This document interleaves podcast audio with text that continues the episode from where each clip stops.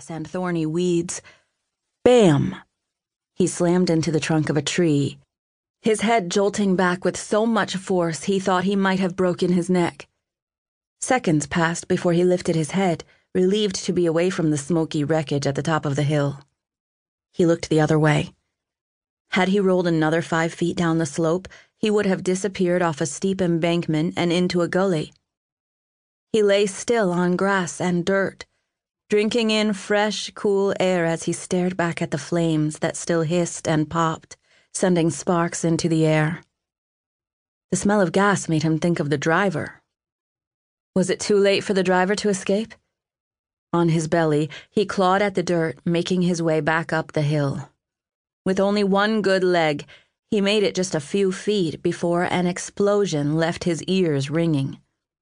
The car burst into flames, sending debris into the sky. He ducked at the sight of metal coming at him. A car door flew past and nearly took off the top of his skull. A loud, prolonged squeak coming from the wreckage prompted him to lift his head in time to watch the burning metal slowly tilt his way. Shit! A hulk of burning rubber and metal came crashing down the hill after him.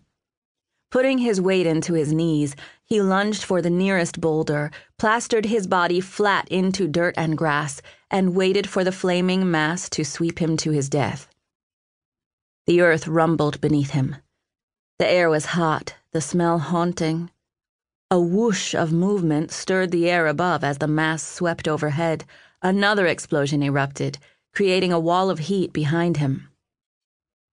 He pried his face from the dirt and looked down at the wreckage, now wrapped around the tree he'd left only moments ago. Whoever had been inside the car could not have survived. He used his forearms to push himself over so that he was lying on his back, staring up at a dark sky. The kaleidoscope of pain arising from cuts and bruises, broken bones, and blistering skin stopped him from moving again. Just as well.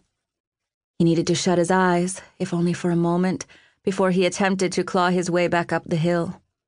It felt good to close his eyes, even peaceful despite the fire burning a few feet away.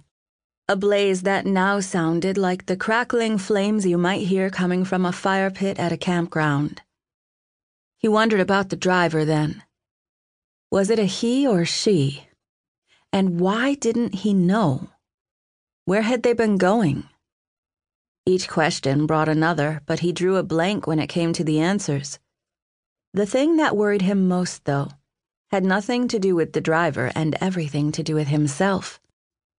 Dizzy and short of breath, he realized he had no memory of where he'd come from. He didn't know if he was single or married. No recollection of any children, friends, or family. Who was he? Chapter 1 Sacramento, California. Present day. Jessie Cole, private investigator, had been detained inside a small room at the Sacramento Police Department for 30 minutes now as Detective Aaron Roth lectured her. Another police officer stood in the corner. She zeroed in on Detective Roth's mouth as he talked. It was a habit she couldn't seem to break. In grammar school, she'd had a friend who was deaf. Twice a week, Jessie had attended speech reading class with her, not only for fun, but because they were inseparable. She also knew American Sign Language, ASL. In eighth grade, her friend had moved away, but Jessie never lost her ability to read lips or sign.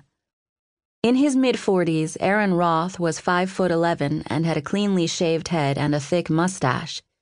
As he rambled on, lecturing, reading her rights, she thought about the first time she'd met the detective 10 years ago. The eagerness she remembered seeing in his eyes appeared to have been replaced with annoyance and resentment.